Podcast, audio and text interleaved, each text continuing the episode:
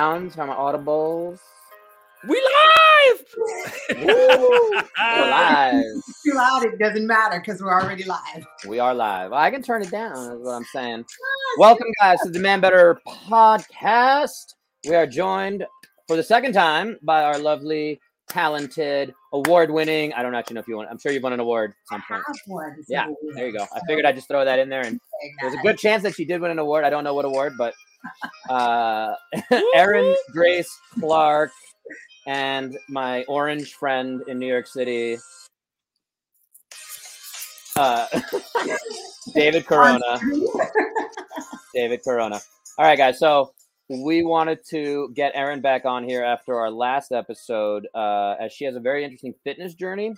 And we both know her personally. We worked with her over the years. Uh, her and I going back to 1997.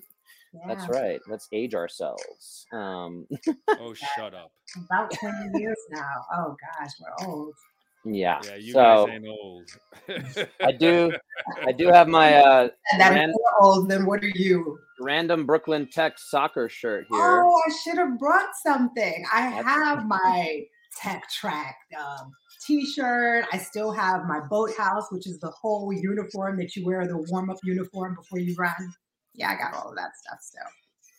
Well, as we I dive got into Q it, next. Y'all have to eat that. Okay, but how about I went to Brooklyn Tech with Bo and I went to Syracuse, not with Corona, but I went to Cuse. You got well. next. So, yeah, you, you got next season, guy, because this is not your season. Is, is Oh, what's happening oh, there. hurts. Let's not even bring up the Buffalo Bills. All right, moving on, guys.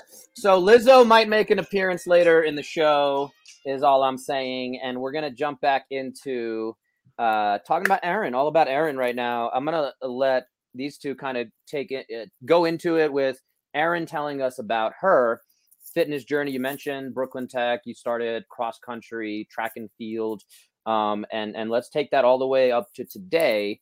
And spoiler alert, we're going to talk about your knee injury, but I'll let you kind of yeah, uh, dive into it. already. So um, I've been running um, almost all my life. I'd say that I started running and or playing organized sports in high school at Brooklyn Tech, but I started running from probably elementary school. Uh, we had field days, and that's when I think that I first discovered that I had a talent, and I was one of the faster kids. And then I started going to sleepaway camp for, um, I think, about six or seven summers. And I was always chosen for the running activities. So, um, funny thing, actually, I also swam at summer camp as well. And when my parents would come up for Parents' Day, there was always um, a uh, the, the swim team would would put together um, something for the parents to see. There was not a track team at camp, so my parents didn't really know that I was interested in running. So when I went to Brooklyn Tech the first week, there were tryouts for all the teams, and so I told my mom I would try out for the swim team and I would try out for the track team. And I went to the first, I guess, informational session for the swim team, and I was told that there were practices every day, often two times a day, at the beginning of the day and at the end of the day. And being a black girl whose hair was permed, I was like, yeah, I'm not getting my hair wet every day. So uh, I think that's going to be a no for me and the swim team. And I remember coming home and telling my mom that, and she was pissed. Can I say pissed? That- You can say whatever you want. This is uh, but yeah, she was not happy. She told me that I was dashing my dreams, um, or I was dashing a, a, a future because I was being vain. She had no idea that um, I had um, skills in running, and she told me that I was actually going to quit the track team within like a week or a month. Well, the joke's on her because I ended up running all four years. Uh, I ran uh, indoor and outdoor track. I also was a jumper, so I participated in field events such as high jump, long jump, and sometimes I did triple jump. I ended up being a pentathlete because I was a long jumper and a high jumper, and those are two of um, the events that are part of the pentathlon. And then our coach was a masochist, and he made everyone run cross country as well. So I ran indoor, outdoor, and cross country. And then as an adult, what, what are you showing us there, Bo? my my fancy Mexican skull mug that I'm drinking out of. Sorry. I mean, look, if there's a way to to bring that into what we're talking about, then I surely will. But I don't think that has anything. It's just random, just random. Very There's- random. very There's nothing. There's nothing there. Let's keep going. Keep I mean, I didn't know if, if Bo was telling me I was talking too much and like he wanted to kill me because there's a skull. I, I, I didn't know what was going on. Is, is, is that what happened on New York One? Do you want to talk about that? Was that was that how they would we tell haven't you? even gotten there yet. We haven't even gotten there yet. Um, you know, we'll, we'll fast forward to me becoming an adult. I um I didn't run for um, my college. I went to University of Pittsburgh for um, undergrad, and I joined the track team for a very short time. Um, it's negligible, but um, I still ran for fitness. Ran on the treadmill, ran um, in my community when I got back home, and so as I got older, I started running road races. Started with um, 5Ks because that's what I was familiar with. For those of you who don't know what a 5K is, that's just a 3.1 mile race. And uh, that's what I had run in high school for cross country. That is the uh, distance for the varsity runners. And then I don't know, I got um, it in my head that I wanted to run a half marathon. And I ran my first half marathon in 2014. It was the New York Road Runners um, New York City half marathon. And anyone who knows me knows that I was very adamant about never running a marathon. Um, not because I didn't think I could do it, but just because I didn't want to dedicate the time to training for a marathon. I had dedicated the time to training for a half marathon, and that's a lot. You know, when you're training for a half or a marathon, one day, at least one day out of your week, and it's usually one day out of your weekend, is dedicated to your long runs. And um, 26.2 miles, the average finishing time for that is four hours and 30 minutes. And so you got to think that when you're training, you're running for that amount of time or longer because most people run their training run slower than they would run their race. So you're thinking that you're running, you're, you're, you're dedicating about four or more hours for several weeks um, to one weekend day. And if you are not properly um, hydrating, eating, um, if you're out partying, then you're not going to be healthy enough to run that and then, you know, have a fun day, brunch, drink, whatever you want to do on the weekend. I just didn't want to give up my weekends. Uh, at the time that I was training for the half marathons, I was working as a reporter for New York One, and I was already working on one weekend day. And so it just seemed like too much. But uh, here we are, fast forward to the pandemic and joining Run Hustle Run, being back in New York City after leaving news, having more time. I decided oh, I'm going to be crazy. I'm going to run this marathon. Um, I, it actually, you know, the opportunity to do so fell into my lap. Um, I was granted um, a guaranteed entry spot into the marathon, the New York City Marathon, that is. And um, last year was the 50th anniversary of the marathon. So I figured, why not? I'll be one and done. I'll run this marathon. And that's what I did. But also, it's not one and done. I um, entered myself into the lottery for two more marathons the Chicago Marathon and the Berlin Marathon. I didn't get into Chicago, but I did get into Berlin. So I'll be running a second. So, yeah, there is my running journey thus far.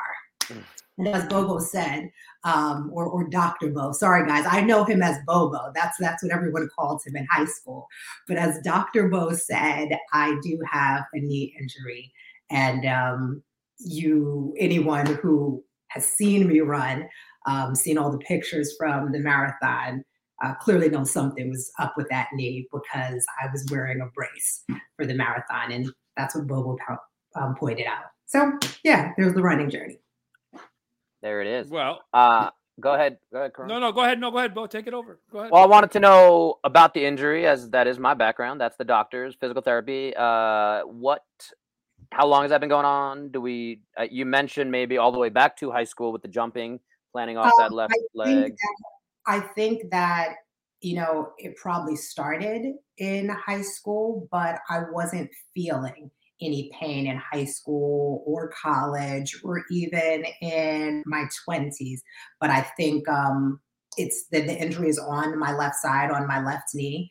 And um, I jumped, I planted on my left knee as a long jumper and a high jumper. So I think just the impact over the years of maybe favoring that side of my body uh, contributed to that. But um, in February of 2020, is the first time I remember noticing some pain. Um, I was just running um, a weekly run with my run crew, Run, Hustle, Run. Uh, that's the sweatshirt that I'm wearing here. Mm-hmm. And um, I, I, planted and I felt, um, I wouldn't say a sharp pain, but I felt a pain in my knee. And um, I, I, I didn't know what it was from.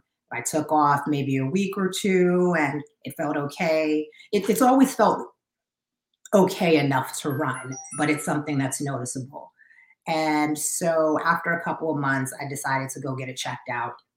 So I um, ended up having some x rays and MRI. And after the MRI, thankfully, I was to- told there were no tears, there were no broken bones. But um, what I was diagnosed with is something called um, chondromalacia, which is just wear and tear of um, you, I guess, the cartilage under the knee.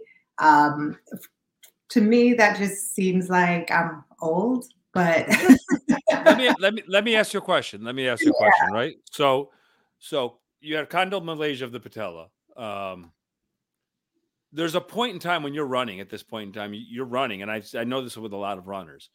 Uh, you guys continue to run no matter what. I don't give yeah. I don't care what type of injury you got. You guys, you guys the athlete. The, but it doesn't. That's not what we're talking about. When I'm when I'm when I when I'm discussing with you is there's a point in time where you got pain, and that point in time came when you got pain, and you were probably on a run, and you got the pain, and you said, "Well, well, shoot, I still got another mile to run. I'm going to run my last mile, and then I'm going to go home, and then I'm going to do what what Bo loves so much, which is I'm going to take some time off. I'm not going to fix anything. Hopefully, the pain goes away, and then I go back out and run again. I'll be fine. Well, so, I did my little fixes. You know, I applied ice or heat, elevated the leg. Um, let me stop you. Let me stop you. Let me stop you. At at what point in time? Because I, because you should check our episode two about about therapists because the doctor was it is about there. I think it's about therapists, but the doctor giving you an X-ray is really irrelevant because you know you didn't break a bone. That's the first thing. We know you didn't break a bone. You know it was a soft tissue type of deal, right?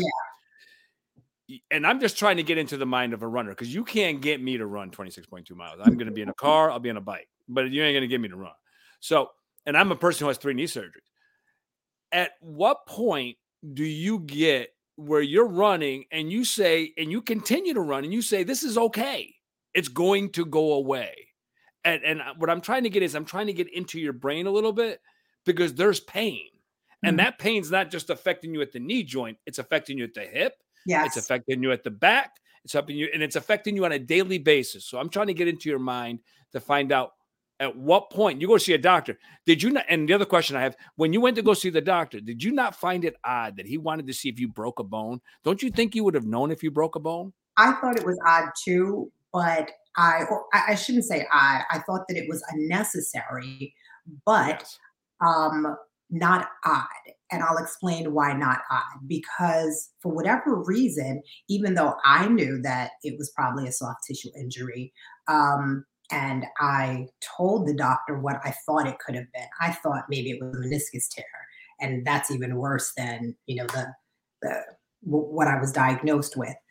But um, the doctor says that we always have to do an X-ray first, and I think that it's a waste. Uh, I have a friend uh, now, another friend that I, I run with, and um, she was just diagnosed with um, a meniscus tear, and she had to have an X-ray before that to rule out that it was a bone being broken. I think this is something that we had talked about um, either in planning for uh, this podcast or the first one that I was on, or even um, just on the actual show, that there's a lot of waste in trying to heal athletes. And um, that that in itself kind of turns people away because it costs money to get an X-ray and then go and do an MRI.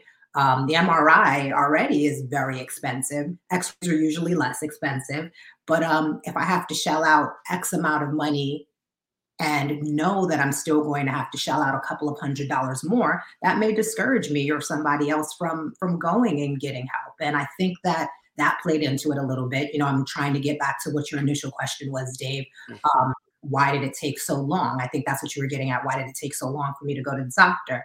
And um, that's that that's part of it. Um, going to the doctor costs money. I do have health insurance, but I still have to pay a copay. Um, also, as athletes, we're trained and conditioned to work through a certain amount of pain. Um, lifting weights, training, that hurts. And so if I'm hurting a little bit, you know, maybe I'm a punk if I stop. so there's, there's, a bit of the no pain, no gain mentality. Yeah. And we have a another class of 2001 Brooklyn Tech graduate who commented, if the pain isn't sharp, you run through it. Now he also uh, was a Marine. So a little extra uh, level of of uh, masochism there, if that you will. Ronaldo. Hey, Ronaldo. hey, Ronaldo. Don't know you, but love you, kid. Thanks for joining the show. Um, but yeah, I'll just jump in real quick to. to I knew you were going to.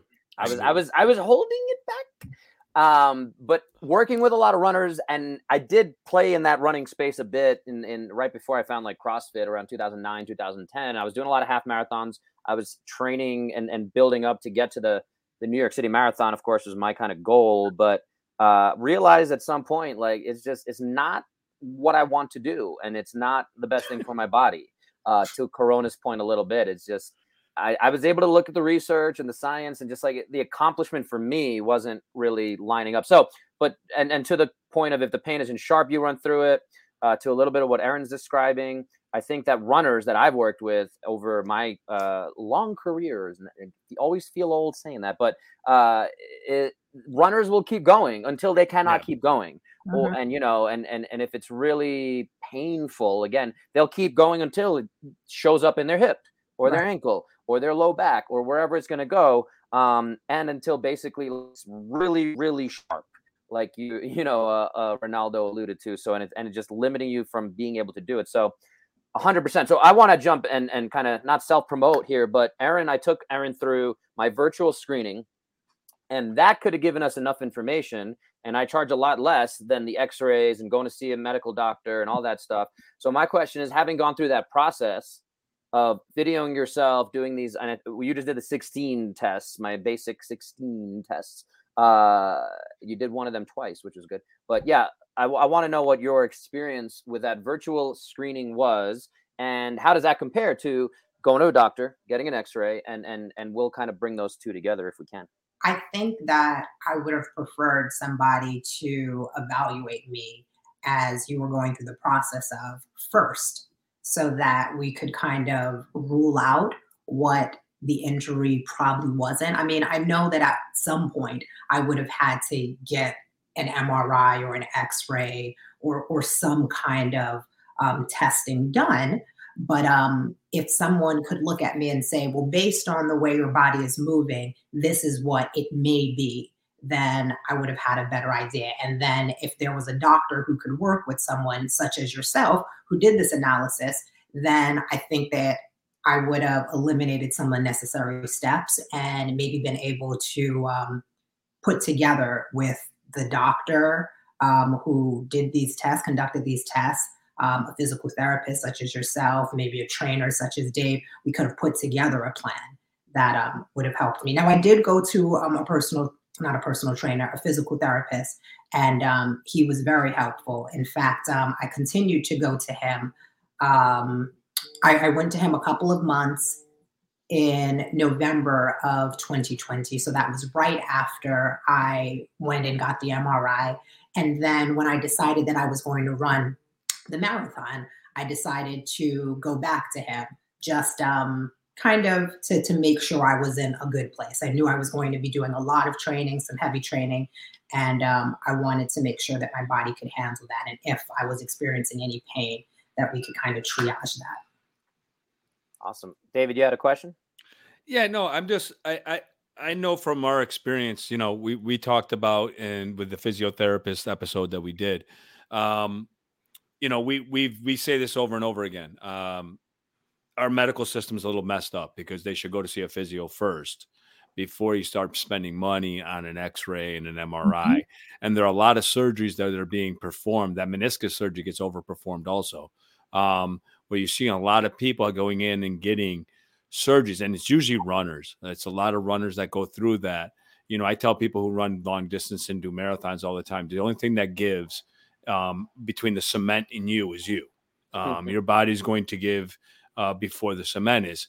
But I want I wanted to jump in and just basically say, if you do have an injury and you are a runner, it'd be in your best interest to go see a physiotherapist first, so that they can give you a background. It might be an investment of whatever it is 150 bucks 200 bucks whatever it might be but it's a lot less than you going and getting whatever it is $10000 in an x-ray or whatever the mri or whatever that might be um, because the physio can put you on the on the course of rejuvenation and and coming back quicker than the doctor um, and that's what I really wanted to put in because I think the listeners need to understand, especially the um, the runners like Ronaldo. I think it was Ronaldo who was on here earlier.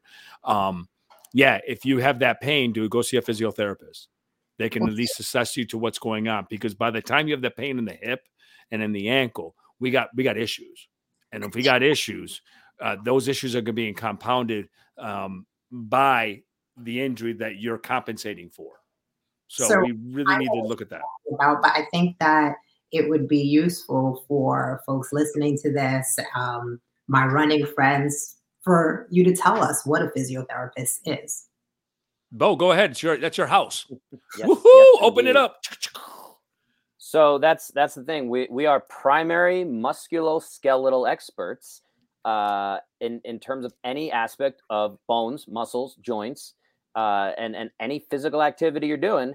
Uh, we should be the first line of defense. And again, we use that term primary care physical therapist because, and again, there are hospitals where if you go into the hospital with back pain, there's a physical therapist in the emergency department because mm-hmm. we are the best equipped to save time, money, and get you to the best answer possible of what's going on with your knee, what's going on with your back, uh, versus going through, well, here's a pill, uh, here's, you know, x-rays, MRIs, all that stuff. And again, we are also educated and we're at a doctoral level, Dr. Bo, wherever you see that. Uh, one of the, that out right just but but we're at a doctoral level because the word doctor just means expert and what we are expert at is the it's really neuromusculoskeletal system so when there's the, the brain is is working with your muscles and there's injuries how is that all playing together how can we affect that that's our expertise so back to simplified a little bit is on top of don't wait until you have that screaming pain yeah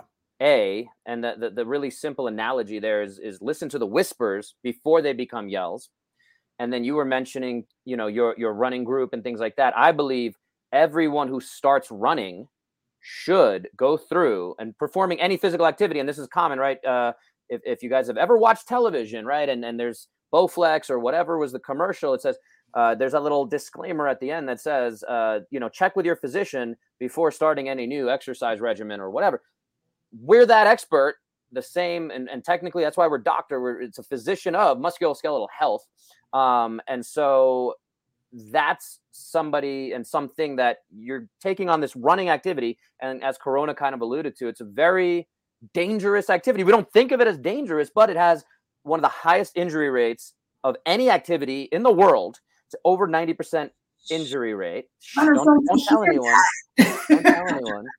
Um, and so, a on top of the high injury rate, the the it's very simple to fix this stuff, but very few people take the time invest in hey let me have someone and, and part of it is is my profession the physical therapist you even needed to ask like what is a physiotherapist? We don't get portrayed in the best light in the media. If anyone watched the recent cobra kai series on netflix uh, the the physical therapist who was in there was a hippy dippy like i'm gonna stretch you out bro and like and and it was very i was like this this can't be the thing that we're doing.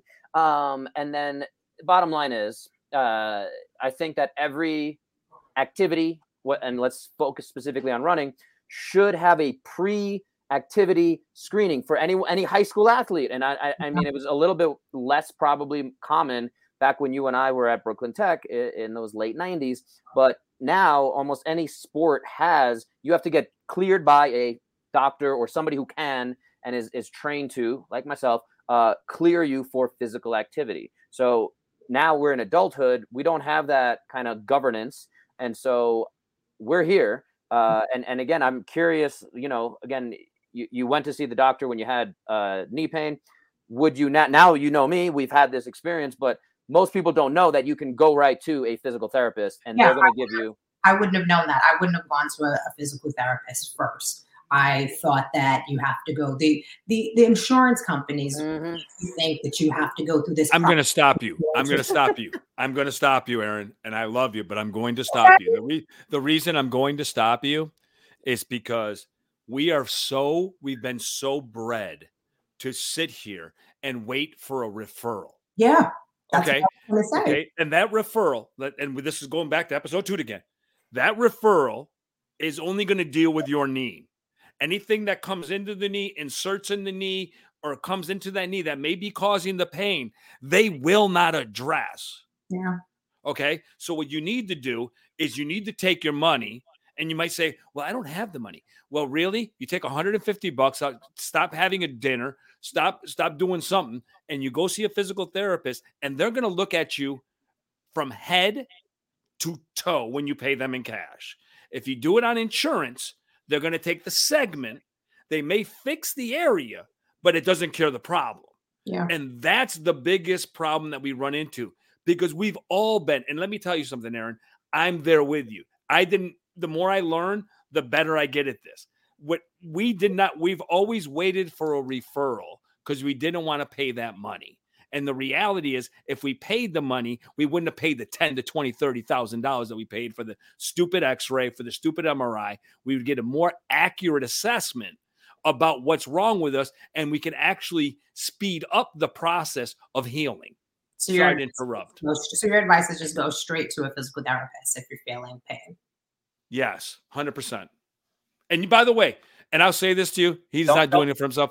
I'll do it. You call Bo because he's one of the best at it. But don't wait until you're feeling pain, is, is another yes. part of what I'm saying. You were talking about your runners group, Run, Hustle, Run.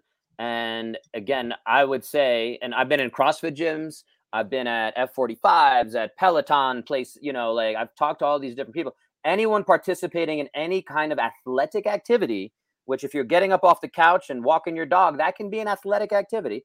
Um, you should have, just like you wouldn't drive your car from your garage to the store and back without knowing or having had your car somewhat checked out that yeah. hey your brake pads are good your your uh, wheels are in alignment you know you got your oil levels all that good stuff. So the same way you would do that for your car let alone if you're going on a road trip from la to new york and you're doing this big thing like running a marathon uh, you would have your car checked. You should have your body checked. It, it, we, we think we know and we have that it's the ego it's the lizard brain whatever we want to say but like just like hey i'm running like whatever. I, have a, I got a little knee pain, whatever. That's everyone. Everyone here, you know, you, you look around, you have your other 38 year olds all around you. Oh, everyone's oh, my elbow hurts, and I woke up, and my back, and that, it's it's common, but it is avoidable. Well, what you guys are talking about is a change in conditioning, and sure. a change in conditioning for everyone, not just me, not just runners, people in general, anyone who wants to, like you said, be active. We have to start thinking that before we decide to engage in physical activities that we should get our bodies checked out. And that is something that i think most people are not used to thinking that, that, that, that's that's a that's a hundred percent right because a lot of the injuries you're seeing now bo made a statement um in one of our earlier podcasts it said and and and the statement rings with me every single time i think about it. Our genetics aren't made for the way we're living our lives. so world, yes. modern world. So this modern world we're living in, our genetics don't sit there. We're supposed to move. We're sitting in front of computers every day, and a lot of the injuries I see in, in, in kids have to do with sitting and some of the things that they're developing, the tightness they're developing, just from being in front of the computer, sitting on their bed, Indian style, looking at a laptop, and doing that for hours. So we we are creating the issue and we can easily take it away if we're better if we understand. And we have to have more everybody's sending and this is the time of the year where everybody sends everybody you want to lose 20 pounds? I got it. Here take a pill. You want to do this? I got it. Do this. You want to lose fat? Put on the belly blaster. It's the beginning of the year. Resolutions. The resolution and resolutions never work. Don't get me on that. It's a whole different topic. We, but we what did i'm a getting, podcast on that. we did a podcast on that. But what i'm getting at is that we as people need to become we need to stop being lizard brain as bo says. And we really need to start realizing that we can control the cost of what we have lower the injury rate and actually have a better outcome if we're a little bit more on the ball with things. Would you agree bo? Hundred percent. Uh, and the and again, I've been fighting this battle ever since I went into business for myself and outside that insurance model back around 2010, um, and tried to heal people through fitness, and that looked like CrossFit most of the time. And uh, I was trying to sneak in, and, and again, there's that sexy CrossFitness or whatever the appeal of it. Um, and that was like, cool, let's get people in the door, and now let's sneak in this less sexy stuff of sleep better, eat better, you know, get screened so we we figure out what's happening and, and so you have less injuries. Hey Quado, another uh Brooklyn Tech guy. He just brooklyn saying, tech woo woo woo woo Quado, woo woo we roll deep. We roll deep. You're outnumbered. You need to. Dave is outnumbered. You need to get some of your Q's friends on here. yeah, baby. Tech. So so Bo, tell me, tell me what what did you learn from the the exams that Erin did? What what did what are the takeaways in terms of Erin's injury or Erin's movement patterns? So I'm I'm gonna go ahead and applaud Erin. And she passed a lot of the tests actually that most runners that I work with do not pass. Well, that's a good thing. Um, Gosh, yeah. so I'm, I, I, I, I can run. I didn't I didn't say that. I didn't say She's that. an overachiever. I am an overachiever. Um, a couple things. So we did 16 movements for anyone kind of catching up. Quado, you need to do this too. Uh, we we did 16 different movements. She sent me the videos of those movements. Uh, and again, it was it's very kind of uh, surface level. Now there's running parts to it that I like to see every runner do. So again, I was very impressed that you got 20 calf raises per leg. That's something I think every runner should do. Be able to do. Not every runner I've seen can do that. Uh, True. so so again, good stuff. Then you had uh, 20 side plank leg raises, and you said how much you hate them, which means you I probably do. do them a lot. My side planks. They Yeah. are the my existence. But they're very important for you know. Again, as your foot hits the ground, all that power that Corona is saying travels up. The the the force impact travels up your knee, hip, and back. If you have good side plank strength, and this is why it's a prerequisite for me to tell someone you can go run. You were able to do 20, so two for two there. Woo! Um, Aiming for that gold star.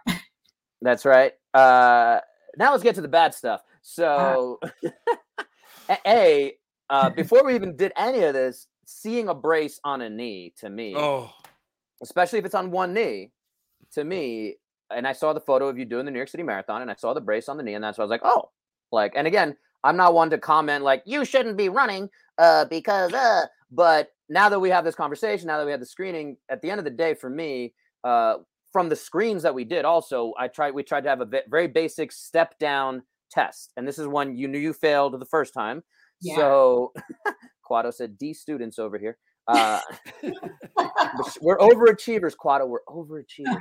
so uh, the step down with your left leg, which is where the injury is, it did not have the control we're looking for, and it's a very short range of motion that step down's doing. Um, and then we combine it with again all these other data points. So one of the other things we looked at was your air squat. And so a couple things with your air squat is your your toes are lifting up, which is one reason I encourage looking at this barefoot. And something else, again, most physical therapists out there, I'm going to call my profession out, do not do. They don't look at things barefoot. And and a, lot of things can get hidden in those shoes, especially running shoes, which are very cushioned. And I saw your very cushioned running shoes, uh, which again is like it's tempting to wear because again, as Corona said, there's a lot of impact. Uh, we can go through the numbers of like your body weight times every time your foot hits the Yeah. ground times the concrete coming up. So it's tempting to have that. Oh, he was just talking about himself being a D student. I don't I don't know why he feels the need to talk about himself. Well, um, I want to ask a question. Mhm, mhm. before I forget it. So we're talking about cushion shoes.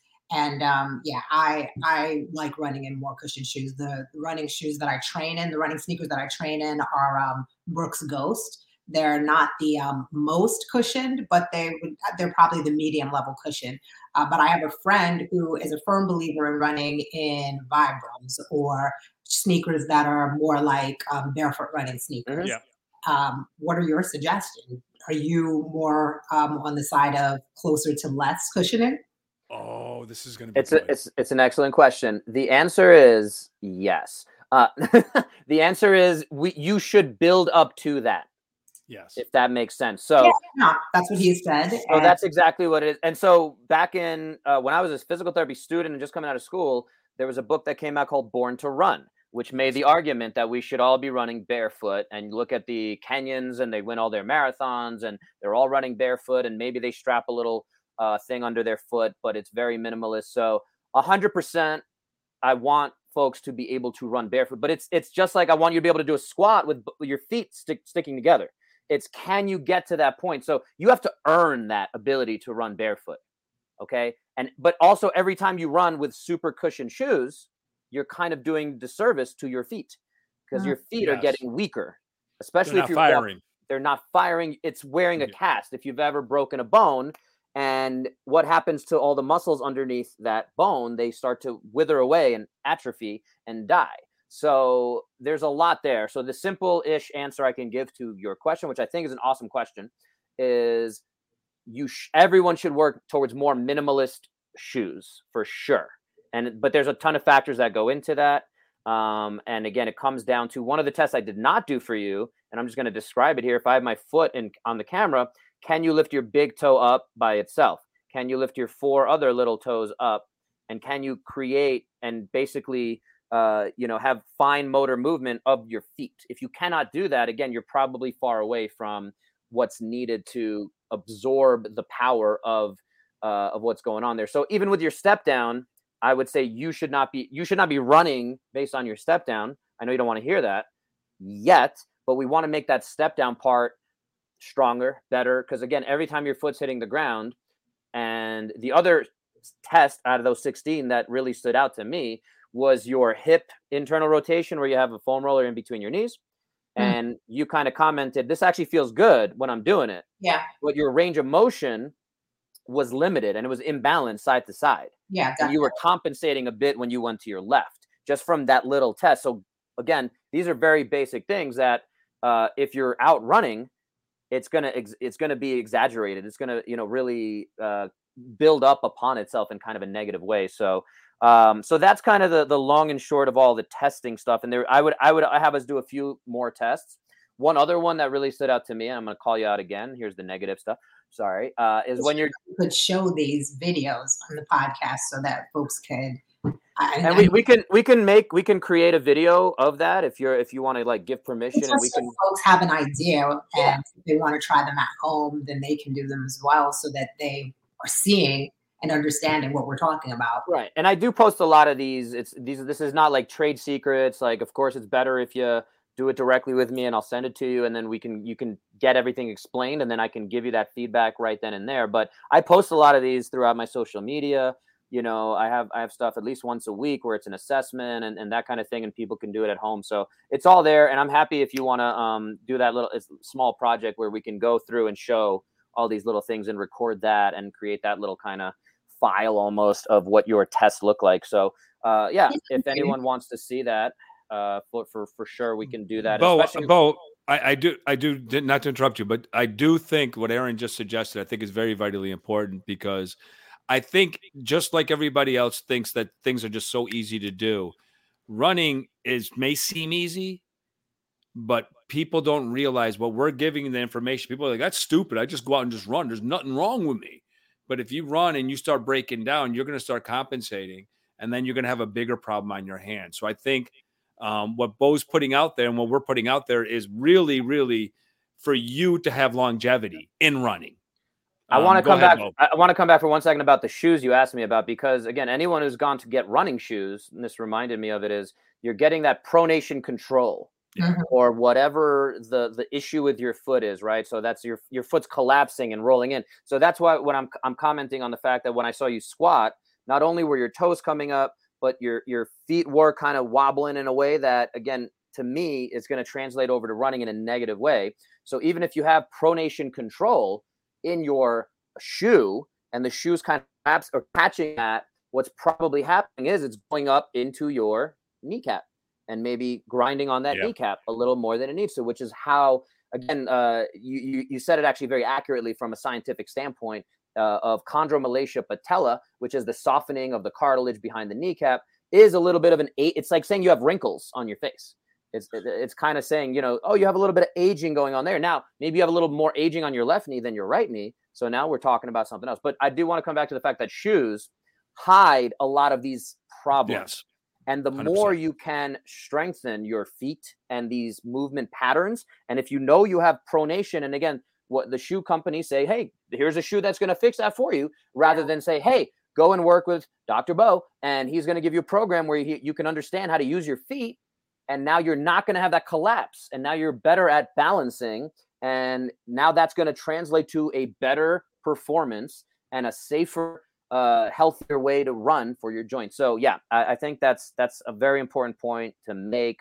And again, we could do many many episodes on on all of that. We could. So I have two questions coming out of that, and I know we're running out of time. But what if I, I get that it, it, it's more beneficial for you to run with a minimalist shoe, but like, what if I don't want to feel rocks? Like and and you can find, you can find the balance. Yeah, I understand your question, but you can find a balance of that for sure. Um, the bottom line is when you strengthen your feet more, uh, you're gonna feel those rocks less.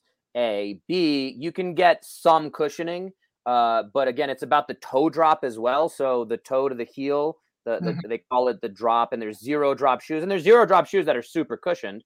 But at the end of the day, uh, you don't always have to. So again, if I go running and and it, I don't incorporate it enough probably in my training, but I'll go trail running. I'm here in Colorado, so I like going and getting some some fresh air in the woods and things like that. So I'll wear a little bit of a thicker shoe so I do get a little more cushioning. But 90 90 something percent of the time I'm in very minimalist shoes because I want my feet to feel the ground. I want my feet to be strong. The stronger they are, the more I can get away with other things versus constantly being in a cast, which is what those big cushiony shoes are.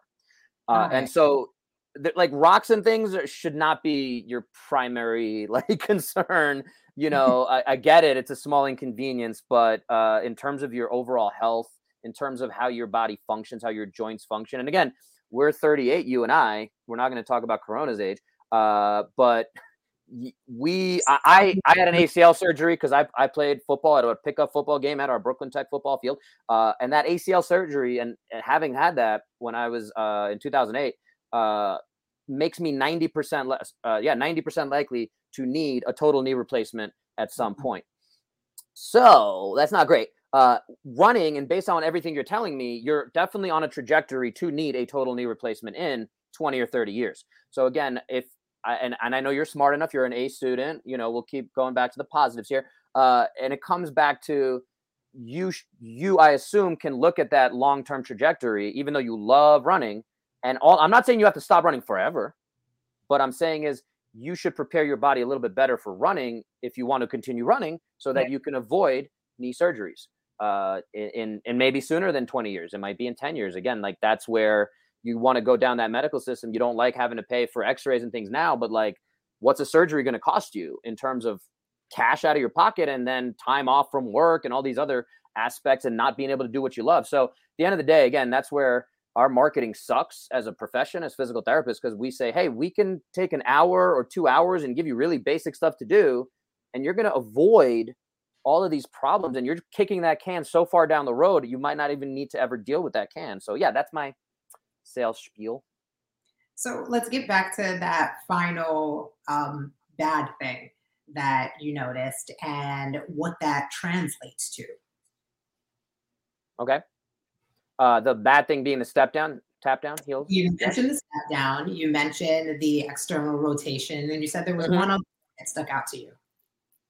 Oh, the breathing. You breathe like everybody, like ninety-five to ninety-eight percent of people in that you're up in your chest, like Corona's doing now. And if you wanted to do it again, uh, and I, ironically, again, you'll appreciate this because you remember Coach De Benedetto at Brooklyn Tech. I'm sure. Debo. Also, Debo, also the chorus teacher, and yeah, I mean, uh, it's very weird that your high school football coach you would think is this, you know, mean tough guy is also the chamber chorus and choir leader. It's very weird. Let's not do labels. Let's not do labels, people. but the interesting thing there, and something that stood out to me way before I ever got my doctorate in physical therapy, and uh, and I bring it up almost every time I talk about breathing, is in 1998 or whatever when I was playing football there, he understood that as a singer for a chorus, you have to breathe from your diaphragm and all the way down into your belly. That's how you perform better. And whenever I do these, and I'm, I was a little surprised because you are a performer, you're on TV, and I guess you only have like little short bursts of, of it. But uh, in order to sing and hit those deeper, better uh, chords, you need to learn to breathe into your belly. And that showed up as well in I did a very uh, one of the tests I do is a very basic core screening, which is just kind of reaching for your toes in a hollow position. Yeah. Uh, and you did well there, right? That didn't look too hard. But when you were doing push-ups, your core was not engaging at all. And so that also, again, all these things come together. So when we look at all these 16 data points, how does it all come together? How does it all connect? Um, and then in terms of the breathing too, if you can learn to breathe better while you run, I bet you're going to get faster. So if you're yeah. looking at shaving 10 minutes off of your marathon, I can teach you to breathe better right here and now, probably in, in you know, in the next five minutes, we could do some drills. And I can almost guarantee that's going to transfer over to you're running and 100%. getting more efficiency per breath, per stride. And again, any golfer, any uh, runner can, eh, when you're looking to shave a little bit of performance and improve just that little extra bit, one to five percent, uh, that's when people people are willing to put in thousands of dollars, you know, hundreds to thousands of dollars into improving that little bit. And I'm like, I, it's right there, you know. And and again, that's the sexy part where we're selling. Go in your triathlon or your marathon um, it's not like, hey, avoid knee pain and avoid knee surgery 10, 15 years from now. So that's that's the part I always struggle with as a marketing thing. So if you want to help me with that, we can we can fix that. But yeah. You guys are helping me, so I'm here to help. uh, real quick, I, we do have a question from Quado, and I'm just gonna sh- sh- throw it on the screen here. Uh, suffered a sprained PCL, which is the posterior collateral ligament. Most people know about the ACL, very common injury in professional sports. Uh, it never healed. He's ready to start a fitness journey. Uh, start he something to start PT or lose weight to take pressure off joints. I'm not sure. Um, I just want to. I, I, think he meant to say right best. Oh, is it best to start PT or lose weight uh, to take pressure off joints? Um, I'm gonna say this to it's Quado, right? Yeah. Quado. Okay, Quado. I've been living without a PCL for the past twenty plus years. Um, I'll let Bo take since she's your classmate. I'll let you take the, the advice there, buddy. But Quado, you're going to be able to live just fine without a PCL. Don't worry well, but it. but he has a valid question of what's the what's yeah. the next best thing if he wants to start his fitness jersey, journey? Should he lose weight uh, or or do some kind of physical therapy to take pressure off the joints? But, I'm but wait a minute, doesn't it depend what he's going to do? Yes, so that's that's the number one thing. At the end of the day, an assessment one on one, just like with Erin, is always the the the thing I'm gonna selfishly push towards the sleazy car salesman here of get assessed so that you move better, you learn to move better. Uh, and, and one other one, Erin, your uh, your hinge. We need to we need to improve that hinge. And again, some of those movement patterns were mild, like little things where if somebody saw it on Instagram or whatever and you posted, I'm doing some Bo's exercises, most people can be like, oh yeah, cool, she's doing good. I'm gonna say, hey, we can improve that a little bit. And how you activate when you're doing your pull with your TheraBand, uh, you you kind of were activating your upper traps again. That comes into the breathing and all these things. So to Quado's question, to your thought is get assessed so that we can make sure whatever imbalances there are.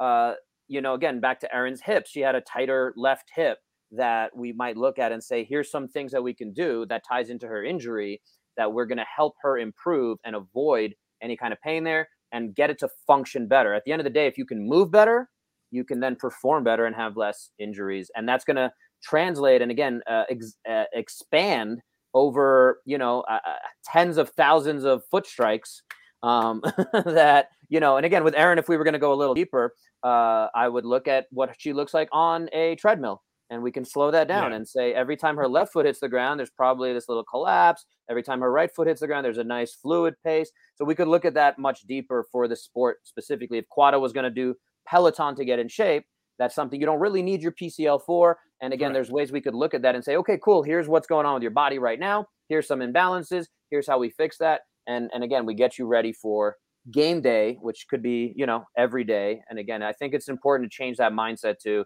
you are an athlete. You know, so Erin is an athlete. Quado is an athlete. Everybody's an sports- athlete. So it's sport specific. It's activity specific. No, So- because I, I'll, I'll say this to you, Erin. Like, like the the big thing when you have like a knee injury, nine times out of ten, the therapist is going to tell you to get on a bike. That's what they're going to tell you. They're not going to tell you to go running. They're going to tell you to get on a bike. Um, sports specific. It, it, it all depends on lifestyle too. There's so many components that go into this. But if you go to a physiotherapist first and foremost, you can get a better breakdown, and it can be actually centered better to what you need to do. Okay, so I- we got about 50 minutes. What's the takeaway, guys? Oh, the take the, the, the well, Yeah, look, since, In a nutshell, what do you want to tell folks? well, well, the, the, the well, we, we had a two part thing, but I'm going to say the takeaway from this segment here is basically um, when you have an injury, you got to go see a physical therapist first and foremost, and pay the money. Go see the therapist, find out what's wrong before you start spending really, really, really big money. The other thing I'm going to give you is um, when you when your body tells you something, believe it. If you have pain, don't run through that because you're only multiplying the amount of injuries and the amount of compensation or potential injury to have down the future. Bo, Yeah, the other part of that is uh, don't even wait until you have the injury. So if you're doing Peloton, if you're doing F45, if you're doing Barry's boot camp, CrossFit, whatever you're doing, if you're playing professional football, uh, get assessed. So you know it's it's the same way we do it with so many other things. And we talked about hiring a personal trainer on one of our episodes, looking for a physical therapist. Uh, they're specialists in running, so find a physical therapist who understands running uh, you know, I don't like to niche down because I do believe I, I, I can talk to you because I do have experience as a runner, as a triathlete, as a CrossFitter, as a football player, um, all these different activities, which allow me to have that kind of uh, ability to talk to them. But if you're in your, if you want to, if you prefer it in person, I totally get that. Uh, and then go ahead and find, look for somebody in your area. You could Google it. You can check their websites. Uh, find a physical therapist who understands running and who offers a screening. Um, sometimes, if, and if they're sure, if they're just saying, "Hey, get this uh, custom-made orthotic," then uh, they've just wasted your time and money. And I think they should be put out of business. Is my personal opinion. But hey, maybe that's too strong of an opinion. I don't know. Uh, but at the end of the day, that you're going to be better off at coming back to some kind of cross training, some kind of Quado's point PCL. What's going on? How do you move? If you don't squat well, that's going to carry over. If you're going to run, there's ways that we know that there's specific things that can translate better. And like I said, you have some, you have a- good amount of those pieces already in place, which is awesome. And I would encourage everyone else to get get up on Erin's level on that um, of calf raises and side plank leg lifts, where again most people cannot do that stuff, and they're running uh, tons of miles, and they're just I can almost guarantee they're grinding down parts of their joints and body, um, where you're at least ahead of that curve. But now, if we can for you bring it back to here's some other things that that are problematic and, and we can start to address that and fix it with little five minute things every day. Uh, and, and and that's where again it's it's just like getting your blood work done and saying hey you're deficient in vitamin d you're deficient in vitamin uh, b12 so here's a pill for that. Same thing. Erin you're deficient in your step down on your left knee and you know that and here's some vitamins and minerals for that and you should take that every day. That's your medication. So that's where we're Well, Well- thank you guys. This has been well, great. we, I'm going to say this to you, Miss Clark. We're going to have to bring you back because I really, really would like to have this conversation into cultural barriers, uh, which which I think is going to take way too much time to do today. But I want to bring you back for that because I think we will open up a lot of eyes and minds going forward. But I, I can't thank you enough for joining us. And hopefully, we're going to have you here with us a lot more than just today. Um, thank you so, so, so much. the cultural barrier thing is something I guess I, I kind of got into by accident when I was telling you my journey in the beginning. And I said, I don't want to swim every day. I don't want to join the, the swim team because I didn't want to get my hair wet. Um, you know, many, many black women know that growing up as a black girl thing. Like, I didn't get my hair wet. I just went to the salon. Yeah. So. girlfriend, girlfriend, the whole swimming thing and being black is a cultural barrier. Okay. Bro, take us out. Bo, take us out today. Well, yeah, ho- glad you guys uh, joined us here. Hope this conversation got you at least 1% better. Uh, again, summing it all up as erin asked me to do. If you live, if you love to move, if you're doing any kind of activity, please get assessed by me, by somebody like me uh, who understands what they're doing. They're not just going to give you a quick fix, they're going to really address the root cause of what's going on and can give you this. Uh, it, it, it's not sexy. I don't. If, if we ever find a way to make it sexy, Google tried it. Google tried Google Health, and, and it wasn't sexy, and it didn't work, and nobody cared. Uh, so I'm I'm trying to rebuild it organically from the ground up, grassroots. So hopefully we can get that going. So hopefully, again, this conversation got you at least one percent better. I'm feeling good as hell, Lizzo. That was going to be that cultural aspect we were going to come back to of uh, black women being unhealthy looking, and that does that get portrayed Next as a good show. thing, a bad thing? There's a little little Next sneak peek. Show. So thanks again, guys, for joining us. Uh, tell us how you feel about Lizzo and Adele losing weight and all that stuff. We're gonna go. We're gonna cover it all uh, here with Erin Grace Clark, David Corona, and uh, hope y'all have an awesome, awesome day. Peace. Syracuse and Buffalo Bills all suck. Okay, just saying. Wow, that's what we're going out on.